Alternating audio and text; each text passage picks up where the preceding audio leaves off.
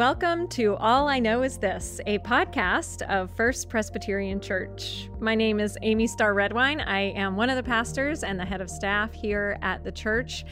For the first four episodes of this podcast, I interviewed some of the other pastors on staff here at the church, and the Reverend Pam Driesell, who was with us this past weekend for our first winter gathering. The theme for our winter gathering was All I Know Is This, speaking from the heart about life's big questions. Pam talked to us about discipleship, and during this season of Lent, over the next six weeks or so, we will be exploring this topic, All I Know Is This, about specific topics related to discipleship. So, digging a little bit deeper into this big theological topic. So, to kick us off today, I am interviewing another member of the clergy in our First Presbyterian community, um, but he is not one of the pastors on staff. Uh, he attends worship regularly. He's also not a member. Semi regularly. Semi regularly. Uh, I am delighted to welcome and introduce my husband, Derek Starr Redwine, the Reverend Derek Starr Redwine, uh, who, well, I'll let him introduce himself. Myself, introduce. I will talk like Yoda. Um, what am I saying? Just who I am, why I'm here. I should set that up better. that was perfect. Um, um, I've been in ministry for 20 years. I've known you for 20 three, right? I that sounds right. That's right. Yes. Twenty years of ministry in different contexts. Worked in New York City for a while, um, Denver, Colorado for a while, Akron, Ohio, Cleveland, Ohio, and now I've moved to Richmond with my family to figure out what's next. Um, so let's start with a general question. Can you tell us a little bit about what discipleship means to you? Sure. Um, discipleship. I kind of see it. You know, I taught school for a while, and it, um, the idea of learning and kind of being a student of life. Um, I was thinking about this on the way up here, but I think there's periods in your life when you have to work on something. It could be a personal thing, it could be a corporate thing, it could be something in your community, your church, your place of work. But I think disciples are folks that are willing to engage those learning moments with God with Jesus, kind of engaging, turning to a chapter, seeing what's before you, and diving into it openly and honestly, um, looking for answers and, and hopefully growth. And then things move along, and you find yourself at the end of the chapter. You take a deep breath, you give thanks, and then you wait a while, and then life throws you another curveball, which is a new chapter to start where you engage with those around you and with God to go deeper and grow. So it's a lifelong learning process with God.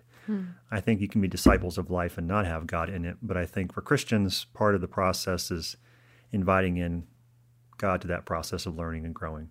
So, this Sunday, which is the um, Sunday before Lent officially begins with Ash Wednesday, the lectionary text, which it is every Sunday before every Ash year. Wednesday, yeah. is uh, one of the gospel accounts of the transfiguration when Jesus takes three of his disciples up a mountain and something happens to him up there. He becomes bright white.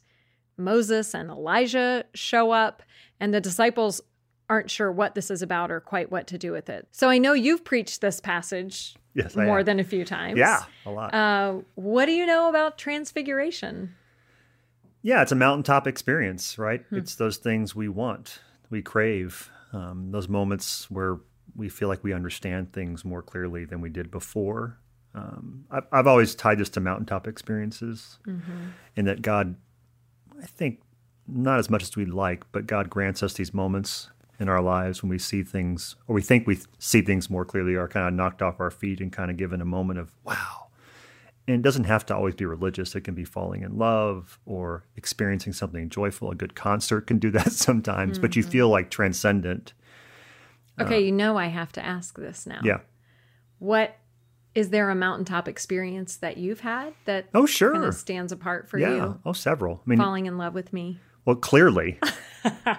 but it's funny you say that. But that began in a process of, of self discovery and kind of working on my own stuff and. Mm-hmm.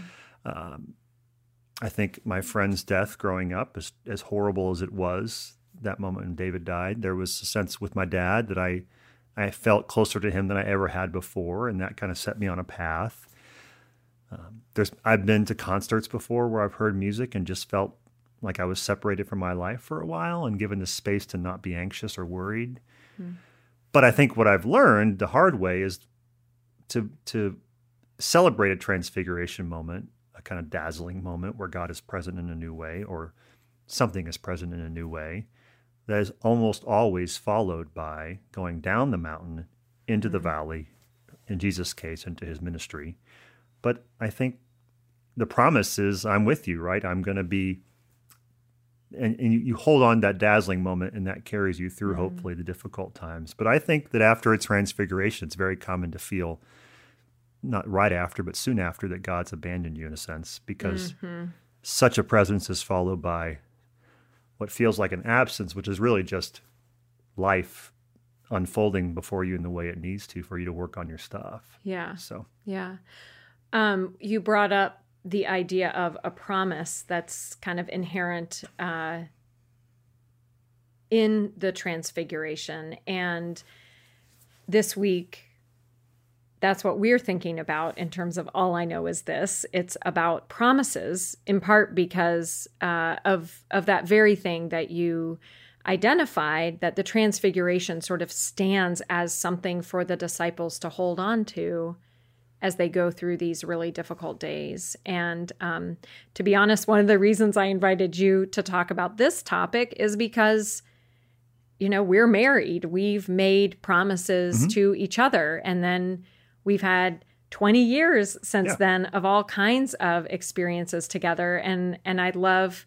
you know, to hear you to hear your thoughts on what do you know about promises like the big promises that we make and certainly yeah. marriage but there are others too. Yeah. Baptismal vows. Um, yeah, I think. I, I think the my initial thought is the idea of promise. A promise is never separate from something else. It's it's tied to something. It's tied to a relationship, to an institution, to a community. That promises are not something you kind of put in your pocket. They're lived out, right? They're tested, they're they're enacted, they're rubbed up against, uh, pushed back on so I, I, think it's perfect at Transfiguration and Lent. I think you can't preach Transfiguration without preaching Lent. You mm-hmm. can't preach the mountaintop without the journey. Um, so the promise for me is like, look, this is the moment of clarity is almost always followed by confusion and discord and uncertainty. But then the promise is we're going to come back up the mountain again, be given another gift of insight that will propel us forward into further growth and understanding. I mean, marriage, gosh, that's not marriage. I don't know what is. I mean, we're here in Richmond because you had a mountaintop experience when you interviewed mm-hmm. and you saw mm-hmm. very clearly this is where we are supposed to be. I felt that too talking to you. Mm-hmm. And then we started going down the mountain. Right. And, and yeah. And you, and you sort of left the uh, job, the upheaval of moving our life and kids pulled, and pulled the kids away yep. from place, from family, from friends. And each kid, as we know, is grabbed onto something in the past more than others, other things. But we've all we've moved down the mountain, and now we're kind of mm-hmm. in that space between mountains, mm-hmm. living. But gosh, I mean, how many times have we kind of said this is where we're supposed to be? Right. And we say that and we don't believe there's only one path in life. We don't believe there's only one place you can work. We don't have that kind of theology, but we do believe that you were given a call, mm-hmm. and that is given us strength in the more difficult moments to say, this is where we're supposed to be. This is all right. And well, that's the promise. And I really appreciate your um, kind of framing it as there's the mountaintop experience and then there's the path that you have to walk on after. Um, and that to me is a very helpful way of thinking about the season of Lent and sometimes I think it can be confusing how to understand Lent. The easy thing is to think about, well, this is six weeks where I have the chance to give up something I've been wanting to give up anyway. Sure. Chocolate, for whatever wine. reason. Yeah, whatever. yeah coffee. Um, Please don't. I won't. Good. But, uh, but I think Lent really is meant to be so much more and can be.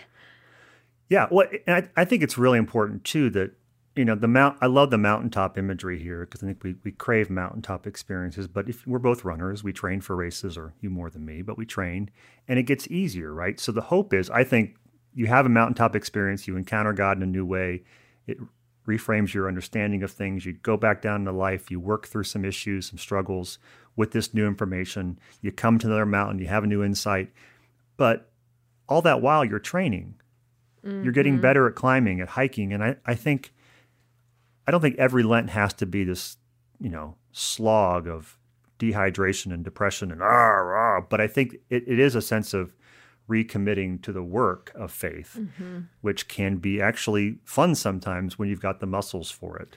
Your first Lent is often your hardest one where you really are for the first time saying, God, help me right. figure this out. I'm facing my addiction. I'm facing my broken relationship. I'm facing my lack of identity or sense of identity. Those are hard things. But I think over time, well, and sometimes better. there aren't. I mean, sometimes there are external circumstances in sure. life that that really precipitate those big questions. Who am I? Yeah. Who is God? Yeah. What am I here for?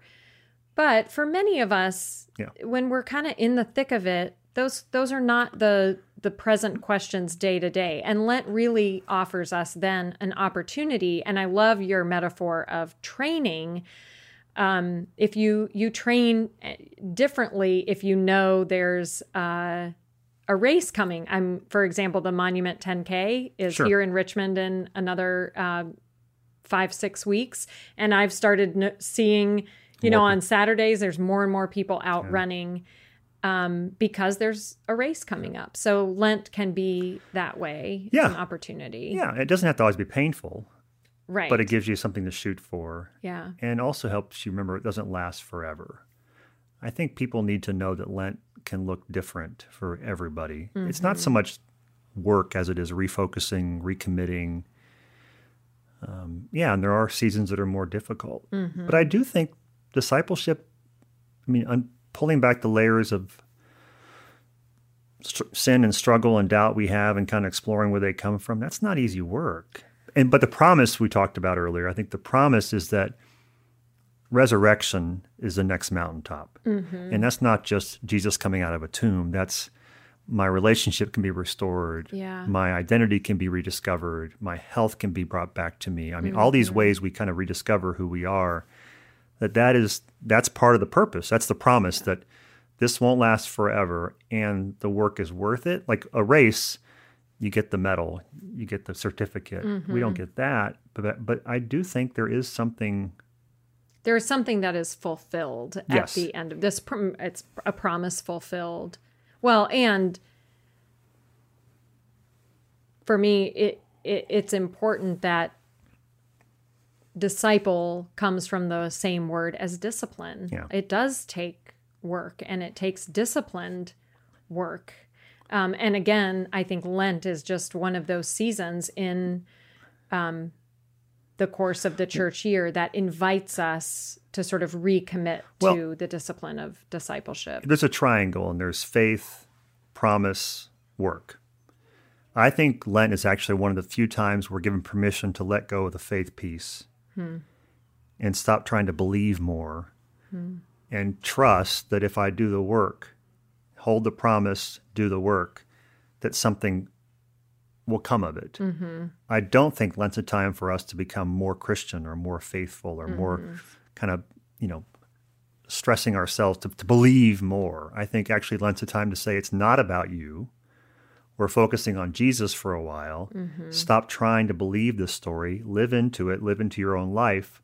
Hold on to this promise that that's that's enough Mm-hmm. I mean, plenty of folks in the scriptures have no faith, but they they commit to something, they engage something, they they seek out something, and they f- are given something. Right. I believe. Help but, my unbelief. But I think that's a big misnomer of, of Lent. It's like, oh, it's a time to renew my faith. I think it's a, I think it's the opposite. I think it's mm-hmm. a time to mm. let go of trying to believe this ridiculous story and let it work on you. Yeah. And hold the promise, which I guess is a kind of faith, but I think Lent, strangely, is actually the one of the more open times for non Christians to kind of, or folks who struggle to, to be present, because mm-hmm. it's really raw and dirty and kind of hard. Yeah, to enter suffering and doubt. Uh-huh. And it ends with failure, which, hello, yeah. we all know that.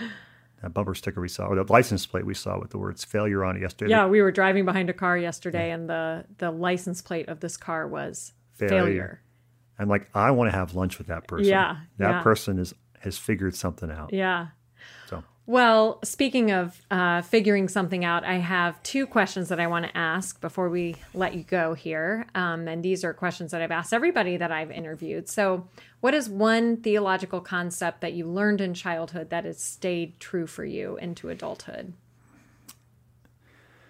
Stayed true for me? Mm-hmm. Forgiveness works. Mm. That it really, grace really is a good idea hmm. to forgive yourself, forgive others. To extend that really does set you and the other person free. Hmm. You know. Yeah. Yeah.